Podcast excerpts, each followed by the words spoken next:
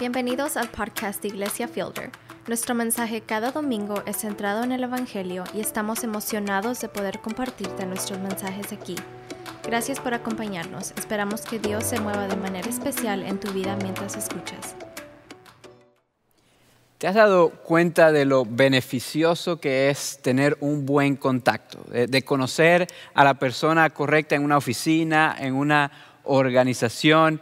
Ah, si sabes de lo que te estoy hablando, ¿verdad? Hay veces que las cosas no se pueden lograr por medio de los procesos establecidos, así que necesitas tener un buen contacto. En algunos países le dicen a esta persona ah, palanca, una buena palanca, en otros les dicen pala, en otros le dicen pituto, sea como sea que tú llames a esta persona. Yo creo que todos sabemos que muchas veces es beneficioso tener un buen contacto. De hecho, hay veces donde no importa tanto quién tú eres, no importa tanto lo que tú haces o has logrado, es más importante a quién conoces. Y esto se, ve en varias áreas de la vida. Por ejemplo, ah, yo recuerdo cuando llegué a la edad de conducir en mi país, yo quería tener una licencia de conducir. No tenía auto ni dinero para comprar uno, pero quería tener una licencia de conducir. Y eh, yo recuerdo que eh, reuní todos los documentos que necesitaba y me fui al lugar donde se saca la licencia de conducir y estuve allí todo el día y no pude lograr absolutamente nada. Y no solamente un día, fui dos días, tres días, y había tanta la gente, tanta la desorganización, tanto el desastre que no pude sacar la licencia. Recuerdo que ese fin de semana estaba hablando con algunos de mis tíos, mis, abuelos, y, y, comenté lo que había pasado. Y una de mis tías dijo, mijo, usted no se preocupe, yo tengo una buena palanca, yo tengo un contacto allá adentro y eso lo vamos a lograr. Y efectivamente, eh, mi tía llamó a esta palanca, a este contacto, y dos días después ya yo tenía mi licencia de conducir. E, es bueno tener un buen contacto. Y no es eh, solamente en cuestiones de oficina, inclusive en, en empleos también. Y yo soy fruto de eso. Yo recuerdo cuando estaba en el seminario, yo estaba preparándome para lo que Dios tenía para mi vida, sin saber muy claramente lo que eso era, ah, pero estudiando y preparándome y sirviendo en cada oportunidad que tenía. Durante este tiempo mi esposa trabajaba en una de las dos convenciones bautistas del estado de Texas. Sí, hay dos y no se ponen de acuerdo en nada. Y eh, mi esposa era la asistente del director de ministerios hispanos de una de estas dos convenciones. Y varias veces yo por servir al Señor y por querer ayudar a mi esposa, fui y ayudé en algunos de estos eventos, moviendo mesas, cajas, lo que sea que necesitaban, estaba allí ayudando. Y a través de esto conocí al jefe de mi esposa, el director de Ministerios Hispanos de esta convención. También durante este tiempo en el seminario eh, yo eh, fui invitado a participar en la organización de unas conferencias que estaba haciendo el seminario y me pidieron que ayudara a organizar la parte en español. Y a través de esta conferencia también conocí al director de Ministerios Hispanos de la otra convención. Pero ambas relaciones fue simplemente algo ah, pasajero, que conocí a estas personas y ellos sabían quién era y yo, yo no pensé mucho de ello. Sin embargo, un par de años más tarde, cuando ya estaba a punto de graduarme del seminario, recibí un día una llamada telefónica de un tal pastor Jason Paredes, a quien yo no conocía en ese momento. Pero él me llamó y me dijo, Ender, eh, mira, yo soy uno de los pastores de una iglesia llamada Fielder y él me dijo que querían contratar a alguien bilingüe, que querían alcanzar a los latinos y querían a eh, eh, alguien que pudiera predicar en inglés y en español, así que él quería conocerme. Y gracias a Dios, después de mucho orar, después de varias conversaciones, después de un par de meses, Dios abrió la puerta para que yo pudiera venir a esta maravillosa iglesia y ser parte de Fielder. Y unos meses después eh, de que fui contratado y de que ya tenía un poquito más de confianza con el pastor Jason, yo le pregunté, ¿qué, fue lo que te llamó la atención? ¿Por qué me llamaste? ¿Por qué eh, nos conocimos? ¿Por qué me contrataste? Y yo en mi orgullo y en mi inocencia, yo pensaba que él iba a decir, bueno, es que escuché que te iba muy bien en el seminario, que tenías muy buenas calificaciones, eh, a pesar de que lo hiciste todo en inglés y tu primer idioma es el español. O, pensé que iba a decir, bueno, es que te graduaste en tres años y medio de esta maestría que todo el mundo le toma cuatro o cinco años. Yo en mi orgullo pensaba que iba a decir, es que eh, tal vez eres bueno para predicar en inglés y en español, pero esa no fue su respuesta en lo absoluto. Él me dijo lo siguiente, le dijo, mira, yo cuando supe que necesitaba contratar a alguien que fuera bilingüe y que pudiera predicar, llamé a una de las convenciones, pregunté al director de ministerios hispanos y él me dijo, tienes que hablar con Ender. Luego llamé a la otra convención y le pregunté al director de los ministerios hispanos y me dijo, Ender es un buen candidato. Y yo pensé, dijo el pastor Jason, si ambas convenciones están de acuerdo con algo, esto tiene que ser un milagro de Dios. Así que por esa razón te llamé. Y para mí fue obvio en ese momento que lo que abrió las puertas para yo llegar a Fielder no fue necesariamente quién yo soy o lo que yo puedo hacer, sino más bien a quien yo conocía. A veces es beneficioso tener un buen contacto. Es más, hay veces que no importa tanto quién tú eres, lo que tú haces, sino más bien a quien conoces. Y quiero que sepan que esto es cierto inclusive en nuestra fe, en nuestro caminar espiritual. No lo digo yo, lo dice el mismo apóstol Pablo en Filipenses capítulo 3. Si tienes tu Biblia, te voy a invitar a que vayas allí. Hemos estado estudiando esta carta ah, capítulo por capítulo, versículo por versículo, y hoy vamos a comenzar el capítulo 3 de la carta. Ah, mientras lo busques, quiero que sepas que una de las razones por las cuales el apóstol Pablo escribe esta carta a los cristianos en Filipo es porque lamentablemente había ah, unas personas que estaban haciendo daño en la iglesia, estaban trayendo unas doctrinas falsas que estaban confundiendo a la iglesia. Ellos estaban enseñando que eh, eh, lo que agrada a Dios o lo que nos hace eh, ser aceptables ante Dios es nuestros esfuerzos, los logros humanos. Y Pablo escribe esta carta y estas palabras que vamos a estudiar para decirle, lo importante no es quién tú eres o lo que haces, sino a quién conoces. Yo quiero comenzar leyendo el primer versículo para que vean estas palabras. Dice así, por los demás, hermanos míos, alégrense en el Señor. Para mí no es molestia volver a escribirles lo mismo y a ustedes les da seguridad. El apóstol Pablo regresa en este versículo al tema principal de la carta. Eh, él dice, alégrense en el Señor. Esto ha sido una constante a lo largo de la carta. Sin embargo, en este momento parece un poquito hasta medio fuera de lugar. Porque Pablo terminó el capítulo 2 utilizando a, Pablo, perdón, a Timoteo y a Epafrodito como unos buenos ejemplos para, para, la amistad, como alguien humilde que, que, debemos imitar en esto de la amistad. Y de repente ahora en el versículo 1 del capítulo 3, él dice que debemos alegrarnos en el Señor. Eh, yo creo que este versículo sirve como una transición entre lo que acababa de decir y lo que estaba a punto de decir. Él nos recuerda que nuestra alegría no debe estar en amigos terrenales necesariamente, sino en el Señor Jesucristo, que Él es nuestro amigo fiel y que conocer a Jesús es lo que nos da eh, eh, la alegría verdadera. Pero también Él eh, está conectando esto con lo que estaba a punto de decir. Porque si hay algo que le roba el gozo a los creyentes, si hay algo que nos roba el gozo, es la falsa doctrina que se estaba llevando a cabo en esta iglesia. Es algo que yo le llamo la religiosidad o el legalismo, como quieras llamar. Y cuando, digo religiosidad o legalismo, me refiero a, a, la doctrina falsa que estaba presente en Filipo y que está muy presente hoy en muchas iglesias alrededor nuestro. Es la doctrina que enseña que para que Dios te ame o para que Dios te acepte, tú tienes que cumplir con ciertas reglas, que tú tienes que llevar a cabo ciertos comportamientos, cumplir con ciertos rituales, con ciertas tradiciones. Y si tú cumples con esas reglas, entonces Dios te ama y Dios te acepta. Os digo, esto es una falsa doctrina que estaba dañando a la iglesia en Filipo, pero que también daña a muchos creyentes el día de hoy. Y yo creo que es necesario que prestemos atención entonces a lo que decir Pablo más adelante porque él usa palabras fuertes para referirse a las personas que estaban trayendo esta mala doctrina. Esto está a punto de ponerse bueno. Quiero, quiero que veas lo que dice. Dice así, versículos 2 y 3. Dice, cuídense de esos perros, cuídense de esos que hacen el mal, cuídense de esos que mutilan el cuerpo, porque la circuncisión somos nosotros, los que por medio del Espíritu de Dios adoramos nos enorgullecemos en Cristo Jesús y no ponemos nuestra confianza en esfuerzos humanos. Vemos que Pablo eh, obviamente está bastante frustrado. Él dice, cuídense de estas personas y, él menciona tres eh, eh, adjetivos para referirse a estas personas. Ahorita voy a hablar acerca de ellos. Pero probablemente te estás preguntando quiénes eran estas personas a las cuales se está refiriendo. Él se estaba refiriendo a estas personas que estaban eh, trayendo estas enseñanzas falsas y era un grupo que se le conocía como los judaizantes.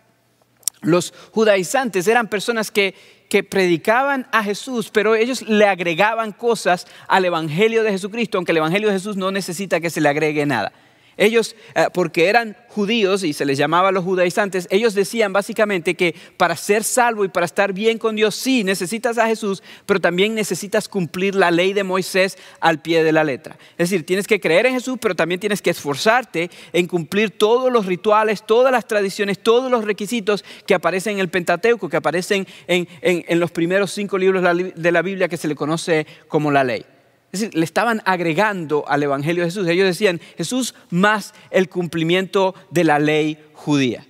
Y Pablo estaba cansado ya de estas enseñanzas. Pablo eh, ya estaba cansado de decir que el Evangelio de Jesús era suficiente, que no necesitaba agregársele nada. De hecho, ya él había participado años atrás en un concilio con los pastores principales, con los apóstoles de la iglesia primitiva, para establecer que esta era una, enseñanza falsa en Hechos capítulo 15 se nos narra de cómo los apóstoles establecieron que específicamente esto de decir que las personas necesitan a Cristo más cumplir la ley judía para ser salvo era algo falso. Ellos establecieron ahí que el sacrificio de Jesús en la cruz era suficiente para nosotros y que no había que cumplir la ley de Moisés para poder ser aceptados por Dios o amados por Dios. Sin embargo, este grupo, los judaizantes, no se sometieron al liderazgo de la iglesia primitiva, sino que básicamente formaron su propia secta, sus grupitos, y ellos empezaron lamentablemente a ir de iglesia en iglesia, a infiltrarse y a dañar a la iglesia enseñando esta doctrina falsa que eh, decía que la gente tenía que cumplir la ley de Moisés para ser salvo. Y por eso Pablo los llama como los llama. Y vemos que usa estos tres adjetivos eh, que muestran lo frustrado que estaba. Él dice, cuídense de estos perros, cuídense de estos hacedores de mal y cuídense de estos mutiladores. Quiero que sepas que cuando él le dice cuídense de estos perros, no se estaba refiriendo a un poodle bien bonito que es parte de la familia, bien peinadito y que gastan un montón de dinero en él, que vive en la casa y hasta mejor que muchas familias. No, no se estaba refiriendo a esto. En aquella época los perros no eran mascotas, no eran así como veían los perros. Los perros eran vistos como animales asquerosos y sucios que viajaban en manadas y que comían cualquier porquería que se podían encontrar y, vivían en las calles, vivían eh, eh, alejados de la sociedad, pero llegaban muchas veces a la sociedad buscando comida y cuando llegaban a un lugar se arruinaba la fiesta, básicamente. Porque llegaban y era algo asqueroso. Llegaban donde nadie los invitaba y básicamente arruinaban el momento, hacían daño. Cuando Pablo dice que estos judaizantes eran perros es porque él así como él los veía. Él los veía como un grupo de personas asquerosas y sucios que venían a hacer daño, que, que nadie los invitaba a la iglesia y a pesar de eso llegaban, pero no con buenas intenciones, sino para, para traer daño a la iglesia, para arruinar a la congregación. Esto era lo que estaban haciendo. Por eso el segundo término que él utiliza para describirlos es hacedores de mal. Dice, estas personas hacen daño, hacen mal. Y el tercer término que él utiliza es bastante interesante. Él dice, aquellos que mutilan el cuerpo, los llama mutiladores. Probablemente te estás preguntando por qué usa este término para referirse a ellos. Bueno, eh, eran judaizantes y ellos predicaban que había que cumplir la ley de Moisés para estar bien con Dios. Y algo que establece la ley de Moisés, algo que identifica a los judíos como el pueblo escogido de Dios, a los hombres, es la circuncisión. Eh, eh, la, ley establecía que los niños judíos tenían que ser circuncidados al octavo día de nacidos. Y eso era lo que identificaba a los hombres judíos como hombres judíos. Y estas eh, eh, personas, los judaizantes, porque creían que había que cumplir la ley de Moisés al pie de la letra para ser salvo, entonces ellos estaban yendo de iglesia en iglesia, iglesias de gentiles, personas que no habían crecido en la tradición judía y le estaban diciendo a los hombres, tienes que mutilarte, tienes que circuncidarte, tienes que pasar por el cuchillo, básicamente, si quieres ser salvo. Y el apóstol Pablo dice, no, esto no es así. Él aprovecha esta eh, eh, oportunidad para dejarles saber que esa no era la intención de Dios cuando Él pidió que el pueblo fuera circuncidado. Que esto era simplemente un símbolo o una señal externa de algo que debió haber sucedido internamente, algo que debió haber sido sucedido en el corazón. Que, eh, la circuncisión era simplemente una marca externa de que ellos eran pueblo escogido de Dios porque ellos confiaban en Dios. Lamentablemente, eh, las personas habían llegado a confundir esto y habían llegado a pensar que las leyes hay que cumplirlas y eso es lo que nos hace estar bien con Dios, incluyendo a los judaizantes. Pero a lo largo del Antiguo Testamento, inclusive, Vemos que Dios no nos dio la ley para que nosotros nos salvemos a nosotros mismos, que, eh, eh, eh, lo, que es importante es lo que hay detrás de la ley, la intención de la ley.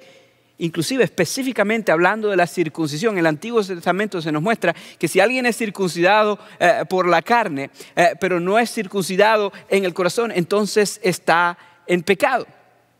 Y algunos de ustedes estaban preguntando, Endre, ¿qué es eso de la circuncisión? Bueno, la circuncisión es un procedimiento por medio del cual se corta parte de la piel del miembro masculino llamada o conocida como el prepucio. Y por eso es que Pablo dice, son unos mutiladores. Pero Pablo también quería que entiendan que lo importante no es lo externo, sino lo interno. Hay, un pasaje en el Antiguo Testamento, hay varios, pero uno de los que quiero mencionar es en Jeremías capítulo 9, que fue escrito unos 700 años antes de la vida de Pablo, donde es obvio que eso era lo que Dios quería que la gente viera cuando hablaba de la circuncisión, que lo importante era el corazón y no lo externo. Mira, mira lo que dice, el versículo 25 y 26 de Jeremías 9 dice así, vienen días, afirma el Señor, en que castigaré al que solo haya sido circuncidado del prepucio. Castigaré a Egipto, Judá, Edom, Amón, Moab y a todos los que viven en el desierto y se rapan las sienes. Todas las naciones son incircuncisas, pero el pueblo de Israel, escucha, es incircunciso de corazón. Él está llamando la atención al pueblo de Israel porque ellos pensaban que porque eran eh, circuncidados físicamente hablando estaban bien, pero Él les dice, ustedes son incircuncisos del corazón. Es decir, tal vez hicieron lo externo, pero lo interno no ha cambiado y es allí donde está el problema. Y por eso es que Pablo dice lo que dice en el versículo 3, cuando él dice, no, no, no, la circuncisión somos nosotros. Él dice, los escogidos somos nosotros. Y él da tres características ahí en el versículo 3 que definen a quiénes son el pueblo escogido de Dios. Y vemos que no son características externas. Él dice lo siguiente, él dice, somos aquellos que adoramos a Dios por medio del Espíritu. Él dice, somos aquellos que nos enorgullecemos únicamente en Cristo y somos aquellos que no ponemos nuestra confianza en esfuerzos humanos. Esas son las tres cosas que él dice.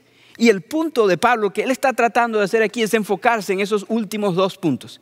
Que no podemos enorgullecernos en nuestros propios logros, en nuestras propias, las cosas que nosotros hemos alcanzado, sino únicamente en Cristo Jesús. Porque si nos enorgullecemos en, los, en las obras humanas, en las fuerzas humanas, si, ponemos nuestra confianza en esfuerzos humanos, como dice allí el versículo 3, entonces vamos a llegar a ser personas orgullosas. Y el orgullo, mis amados, es sumamente peligroso. Vamos a llegar a pensar que se trata de nosotros, de nuestras obras y de lo que nosotros hemos logrado. Hemos llegado y podemos llegar a pensar que nosotros nos merecemos el amor de Dios por nuestras propias obras. Eh, como hemos visto hasta ahora en nuestra reunión de oración, lo hemos visto también hace un par de semanas en Filipenses 2, Dios se opone a los orgullosos. El orgullo es sumamente peligroso. El orgullo fue lo que llevó a Lucifer, el ángel de luz, a rebelarse en contra de su creador y convertirse en Satanás, el enemigo de Dios. El, orgullo fue lo que llevó a Adán y Eva a pensar que ellos podían saber más que Dios y por lo tanto a comerse del fruto que Dios le dijo que no comieran y fue lo que trajo el pecado al mundo. El orgullo está dentro de nosotros y si nosotros ponemos nuestra confianza en nuestras propias obras, entonces vamos a ser personas orgullosas y esto es sumamente peligroso. El apóstol Pablo dice, no, no, no, no podemos poner nuestra confianza en esfuerzos humanos, eso lleva al orgullo y el orgullo es pecado. Vemos que él está frustrado con aquellos que están trayendo esta falsa enseñanza. Y de hecho, él utiliza su propia vida como un ejemplo para mostrar que los esfuerzos humanos no son suficientes. Por muchos que sea, por mucho que una persona pueda alcanzar humanamente hablando, nunca va a ser suficiente. Mira lo que dice los versículos 4 hasta el 6. El apóstol Pablo acerca de sí mismo dice así. Yo mismo tengo motivos para tal confianza. Si cualquier otro cree tener motivos para confiar en esfuerzos humanos, yo más, circuncidado al octavo día, del pueblo de Israel, de la tribu de Benjamín, hebreo de pura cepa, en cuanto a la interpretación de la ley, fariseo, en cuanto al celo perseguidor de la iglesia, en cuanto a la justicia que la ley exige, intachable. Vemos como el apóstol Pablo da una lista de las cosas que él tenía para básicamente decirle a los judaizantes, ¿ustedes creen que se trata de cumplir la ley judía? Si es así, yo tengo todo lo necesario. E, él básicamente le está diciendo, miren judaizantes, si se tratara del judaísmo, como dicen en el fútbol, yo les doy un baile. E, eso es lo que él está diciendo. Yo, yo tengo muchos más logros que todos ustedes. Y él empieza a describir, él, dice, no solamente soy israelita, yo fui circuncidado al octavo día, como dice la ley. Y no solamente eso, sé exactamente de qué tribu vengo, vengo de la tribu de Benjamín, que no es cualquier tribu. Él, dice, soy hebreo de pura cepa o hebreo de hebreos. Él, dice, es decir, yo nací bajo eh, todo lo que un buen judío quisiera tener. Yo, yo tengo todas esas cosas, dice el apóstol Pablo. No solamente Él dice lo que Él recibió al nacer, sino también lo que Él alcanzó. Él dice, yo soy un fariseo. Él dice, e, e, este era un grupo élite de personas en el mundo judío que, eh, eh, conocían la ley y todo esto. Él dice, inclusive yo era perseguidor de la iglesia. Pablo se perseguía a los cristianos porque ellos enseñaban el mensaje de Jesús en lugar de enseñar la ley de Moisés como el medio de salvación. Él dice, yo conocía tanto la ley y estaba tan seguro de la ley que yo perseguía a los cristianos. Él dice, en cuanto al cumplimiento de la ley, yo soy intachable, dice el apóstol Pablo. Y no es que él pensaba que era perfecto y que no tenía ningún pecado. Él dice esto porque él sabía que a lo largo de su vida él había ofrecido todos los sacrificios que habían sido necesarios para cubrir los pecados que él había cometido. Es decir, que él había cumplido con todas las de la ley judía. Él les dice, judaizante, ¿ustedes creen que se trata de la ley? ¿Ustedes creen que se trata de los logros humanos? Miren, yo tengo todo lo que ustedes quisieran tener, lo que cualquier persona que quiere ser un buen judío quisiera tener. Pero Él no lo dice para hacer alarde de sus logros, todo lo contrario. Él lo dice para mostrar que a pesar de que Él tenía eso, nunca iba a ser suficiente. Para mostrar que lo importante no es tanto quién tú eres o lo que tú puedes hacer o lo que has logrado, que lo importante es a quién conoces. Y eso ah, lo vemos claramente en el versículo 6, perdón, 7 eh, hasta la primera parte del 9. Miren lo que dice el apóstol Pablo. Dice, sin embargo, dice, a pesar de que tengo todos esos logros, dice, sin embargo, todo aquello para mí que era ganancia, ahora lo considero pérdida por causa de Cristo. Es más, todo lo considero pérdida por razón del incomparable valor de conocer a Cristo Jesús mi Señor por Él lo he perdido todo y lo tengo por estiércol a fin de ganar a Cristo y encontrarme unido a Él. Es interesante lo que dice el apóstol Pablo. Él dice, sin embargo, a pesar de todos estos logros, a pesar de los diplomas, a pesar de los títulos, a pesar de las cosas que yo puedo lograr, a pesar de mi pedigrí, a pesar de mi linaje, a pesar de todas estas cosas, yo eh, todo eso lo he considerado como pérdida. Eso para mí no es absolutamente nada. Eso para mí no es importante. Yo he llegado a entender que lo importante no es tanto quién soy yo o lo que yo puedo hacer, sino a quién conozco.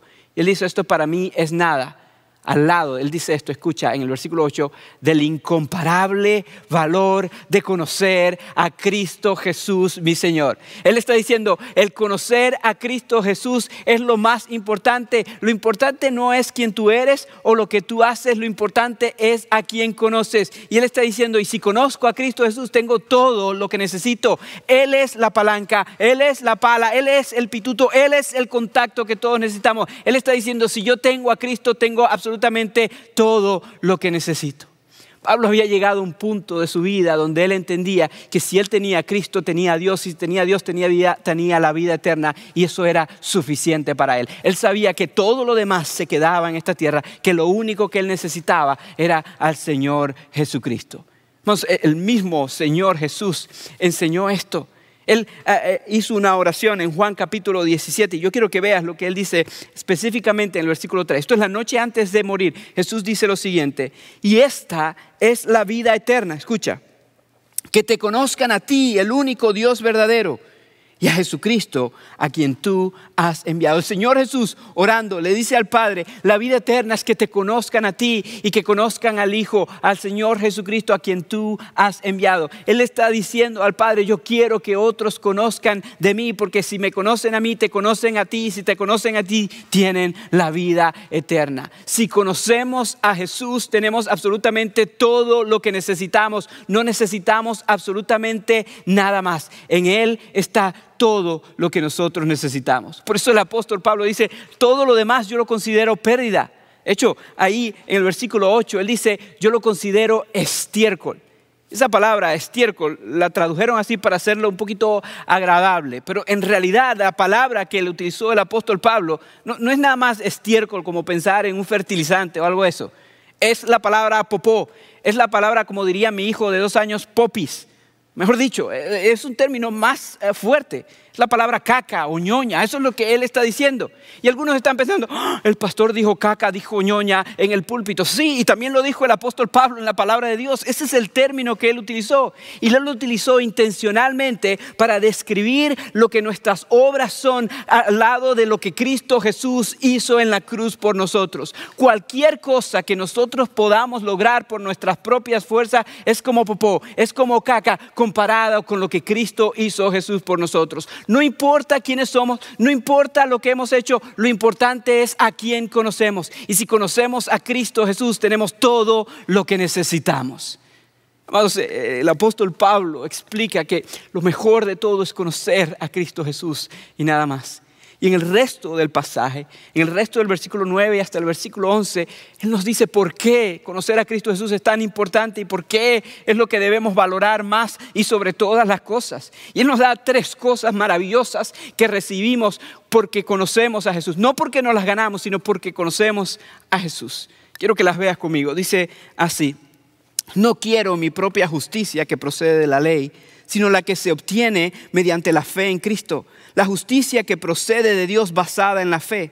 Lo he perdido todo a fin de conocer a Cristo, experimentar el poder que se manifestó en su resurrección, participar en sus sufrimientos y llegar a ser semejante a Él en su muerte. Así espero alcanzar la resurrección de entre los muertos. En estos tres versículos hay un montón de teología que me encantaría poder tener el tiempo de, discutir y de poder hablar, pero quiero mencionar rapidito que suceden tres cosas maravillosas, hermosas en nuestra vida cuando conocemos a Jesús. Y son tres términos medio teológicos, pues te lo voy a explicar lo más rápido que pueda. Lo primero que él dice es que sucede la justificación somos justificados ante Dios. Y en un momento voy a hablar de lo que esto significa, pero sí, somos declarados justos ante Dios. La segunda cosa que él menciona es lo que se le conoce como la santificación. Él dice ahí en el versículo 10 que por medio de Cristo Jesús, no por nuestras obras, por medio de Cristo Jesús, voy a ser mejor cada día, voy a ser más como Cristo Jesús cada día. Él es el que hace la obra en nosotros y no nosotros mismos. La semana que viene vamos a hablar más a fondo acerca de esto. Y la tercera cosa que él menciona ahí en el versículo 11 es lo que se le conoce como la glorificación. Él dice que un día, gracias a lo que Cristo hizo en la cruz por nosotros, vamos a resucitar con Cristo Jesús y vamos a ser glorificados con Él. Amados, son tres cosas hermosas y necesarias en nuestra vida que suceden no por lo que somos nosotros, no por lo que hacemos, sino por quien conocemos, por conocer a Cristo Jesús. Y como les digo, en próximos sermones vamos a hablar más a fondo de la santificación y todo esto. Por eso ahorita quiero enfocarme en lo que dice el versículo 9, en lo que eh, eh, se llama la justificación. Pues dice, yo no quiero la justicia que viene de la ley, yo quiero la justicia que se obtiene por medio de la fe en Cristo Jesús. Y la razón por la cual él dice, yo no quiero la justicia de la ley, porque él sabía que eso nunca iba a ser suficiente. Ya le había mencionado que él cumplía todos los requisitos de la ley, pero a pesar de que cumplía todos los requisitos de la ley, Pablo sabía muy bien que él no tenía paz, que él no tenía gozo, que él no sabía si estaba seguro ante Dios, si verdaderamente era salvo. Pero Pablo había llegado a conocer a Jesús y el conocer a Jesús cambió su vida para siempre. Él sabía que él había cumplido con toda la ley, pero aún así él no se sentía seguro y se llegó a sentir seguro el momento en que conoció a su Salvador, al Señor Jesucristo. Y amados, el encuentro de Jesús con Pablo fue algo sumamente increíble. Pablo se llamaba Saulo antes de, ser Pablo. Y él, Saulo, era, como ya dije, un perseguidor de la iglesia. Él iba en camino un día a Damasco a perseguir cristianos, a arrestar cristianos. Y en el camino se le aparece el Señor Jesucristo resucitado. Y la vida de Pablo cambió para siempre. El Señor Jesucristo se le reveló como Él es. Le, mostró que sí, Él murió efectivamente en una cruz para pagar por sus pecados y que Él resucitó entre los muertos para que Él pudiera tener vida eterna. Y Pablo en ese momento entonces conoció al Señor Jesucristo, entregó su vida a Él y su vida cambió para siempre. Yo quiero que sepas que para que tú y yo podamos estar bien delante de Dios, no tiene que ser necesariamente quiénes somos nosotros o lo que hacemos, sino que tenemos que tener un encuentro con Jesús similar al de Pablo. Tenemos que conocer verdaderamente a Jesús. Tenemos que eh, experimentar la justificación que viene por medio de la fe en Jesús y no por medio de las obras que tú y yo podemos hacer. Tal vez tú dices, Ender, pero yo no estoy tratando de confiar en la circuncisión ni nada de estas cosas, en la ley judía. Yo sé, pero muchas personas confían en sus propias acciones en el bautismo, en ir a la iglesia, en leer la Biblia, en dar una ofrenda y piensan que si hacen todas estas cosas, entonces Dios los va a amar y los va a aceptar. Y no han entendido que esos son esfuerzos humanos, que tal vez son cosas buenas y que tenemos que hacer, pero lo que nos hace justo delante de Dios no es nuestras obras, sino que conozcamos a Cristo Jesús como lo que es el Señor y el Salvador de nuestra vida. Que seamos justificados por medio de la fe en Jesús. Porque la realidad es esta, mis amados. La palabra de Dios enseña que tú y yo todos somos pecadores y que el pecado nos separa de Dios. Y la Biblia también enseña que un día todos vamos a rendir cuenta ante Dios, vamos a presentarnos ante Dios y vamos a rendir cuenta por nuestras acciones. Y en ese momento o vamos a ser declarados culpables o vamos a ser declarados justos. Y si somos culpables vamos a ser condenados para la eternidad y si como somos justos vamos a estar con Dios para toda la eternidad. Y la realidad es también, mis amados, que la ley eh, es algo que o cumples o no cumples. No funciona en que digas, bueno, de, todas las leyes yo cumplí 10, así que estoy bien. No es así. Si tú rompes una ley, rompes la ley y punto. Y si tú estás confiando en tus propios esfuerzos, en tus propios logros para hacer lo que te justifica ante Dios, en ser una buena persona, en ir a la iglesia, en dar dinero, en qué sé yo, en, en servir, en lo que sea. Si estás confiando en esas cosas para hacer lo que justifica, entonces vas a ser encontrado culpable. Porque a pesar de que has hecho cosas buenas, la realidad es que también has hecho cosas malas. Todos hemos roto la ley de Dios y el pecado nos condena. Pero cuando ponemos nuestra fe en Cristo Jesús, entonces podemos ser llamados justos. ¿Por qué? La Biblia enseña de principio a fin que Jesús es el único ser humano que jamás rompió la ley de Dios, que vivió una vida absoluta y completamente perfecta, que jamás se equivocó y que Él vivió la vida perfecta que ni tú ni yo podíamos vivir. Pero también la Biblia enseña que Él murió la muerte que tú y yo merecíamos, que tú y yo morimos, eh, eh, merecíamos morir por nuestros pecados, pero que Él murió en una cruz para pagar por esos pecados. Y cuando nosotros ponemos nuestra fe en Cristo Jesús, en la obra que Cristo hizo por nosotros en la cruz, conocemos a Jesús como el Señor y Salvador de nuestra vida y dejamos de confiar en nuestros propios esfuerzos, entonces eh, ocurre un intercambio maravilloso donde Él nos pasa su justicia y Él perdona nuestros pecados y cuando estamos ante el juez, estamos ante Dios, entonces Él ya no nos ve como culpables, sino que Él nos ve como justos, porque Él ya no ve el pecado en nosotros, sino que Él ve la justicia de Cristo Jesús, la vida perfecta que Él vivió en nuestro lugar es un regalo hermoso que ninguno de nosotros nos merecemos, pero es un regalo hermoso que debemos apreciar. Y por eso es que Pablo dice, yo uh, todo lo demás lo considero basura, lo considero estiércol comparado con el maravilloso privilegio de conocer a Cristo Jesús. Amados, toda la vida, tú y yo, se nos ha enseñado que si nos esforzamos, que si cumplimos con ciertas reglas, que si llevamos a cabo ciertos comportamientos, que si nos portamos bien, que si hacemos ciertas cosas, entonces Dios nos va a amar y Dios nos va a aceptar. Y eso es exactamente lo mismo que estaban enseñando los judaizantes. Es creer que Jesús no es suficiente, sino que hay que agregarle algo al Evangelio de Jesús. Y amados, el Evangelio de Jesús es más que suficiente. Lo importante no es quién tú eres o lo que tú puedes hacer, lo importante es a quién conoces. Porque si conoces a Cristo Jesús, Él te transforma de adentro hacia afuera. No se trata de obras externas, se trata de lo que hay en tu corazón. Y el único que puede reparar tu corazón es el Señor Jesucristo.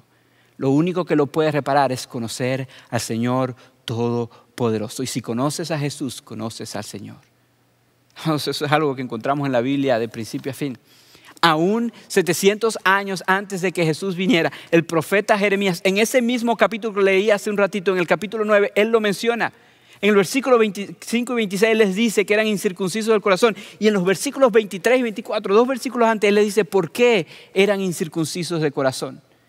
Mira lo que dice, versículo 23 y 24. Dice así, así dice el Señor, que no se gloríe el sabio de su sabiduría, ni el poderoso de su poder, ni el rico de su riqueza. Si alguien ha de gloriarse, que se gloríe de conocerme y de comprender que yo soy el Señor, que actúo en la tierra con amor, con derecho y justicia pues es lo que a mí me agrada, afirma el Señor. 700 años antes de la venida de Jesús, ya Él estaba diciendo, no podemos poner nuestra confianza en nuestras obras, en nuestra sabiduría, en lo que nosotros podemos hacer, tenemos que poner nuestra confianza en conocer al Señor. Y si conoces a Jesús, conoces al Señor. Amados, yo creo que hay muchos de ustedes que tal vez no están experimentando gozo porque no tienen esa seguridad porque tal vez han puesto su confianza en, sus buenas obras, en la religión de sus padres, en, algo que le han enseñado, en, en algún acto que ustedes hicieron, en sus obras. Pero saben, dentro de ustedes, que no todas sus obras son perfectas, que tienen obras buenas y tienen obras malas y por lo tanto no tienen seguridad.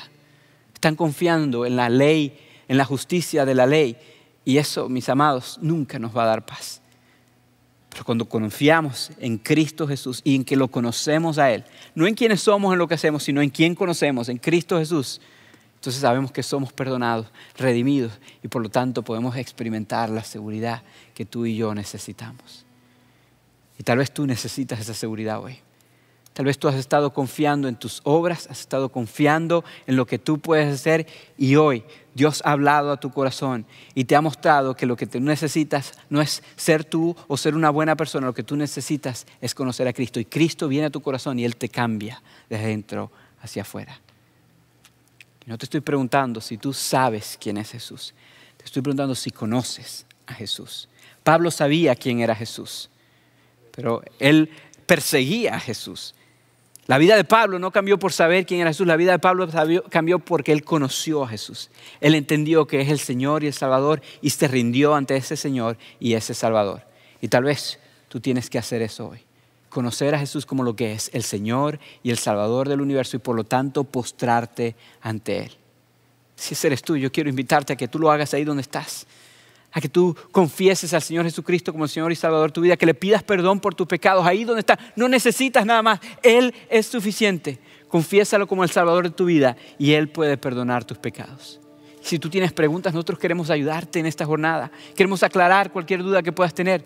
Así que este, si estás dentro de los Estados Unidos, te invito a que tú nos mandes un texto al número 94253 con la palabra conectar o, si estás fuera, que vayas a nuestra página web, iglesiafielder.org, diagonal conectar. Sea cual sea el método que elijas, hay un formulario que tú puedes llenar rapidito, que nos deja saber que tú quieres poner tu fe en Cristo Jesús y nosotros te vamos a contactar. Tal vez tú dices, no, no, no, yo no quiero hacer eso. Una manera más fácil es tal vez enviando un email. Envía un email al email, a la dirección eh, preguntas.fielder.org. Y uno de nosotros, los pastores, va a responder tu email y te va a ayudar en esta jornada quiero que sepas, no estás solo. Nosotros hemos conocido a este maravilloso Salvador y todo lo demás es incomparable. Todo lo demás parece basura eh, comparada con el comparable valor de conocer a Jesús y queremos compartir eso contigo. Yo sé que muchos de ustedes ya han conocido a Jesús, ya han puesto su fe en Él. Si ese eres tú, amado, yo quiero invitarte a que en los próximos eh, segundos recordemos que nuestra seguridad no está en quiénes somos o en, en lo que hacemos, sino en quién conocemos. Que recordemos por medio de esta canción lo maravilloso de la obra que Él hizo en la cruz por nosotros y recordemos que eso es suficiente. Y después de eso vamos a tomar el pan y recordar, eh, eh, y tomar la copa y recordar que tenemos una muy buena palanca, un buen contacto, un buen pituto. Tenemos un buen contacto al Señor Jesucristo y que eso es suficiente para nosotros. Así que te invito a que en las próximas, eh, los próximos minutos, mientras cantamos esta canción, tú. Algunos conectándose con nosotros, otros preparando sus corazones y los elementos para tomar la cena juntos. Sea como sea, vamos a prepararnos ahora.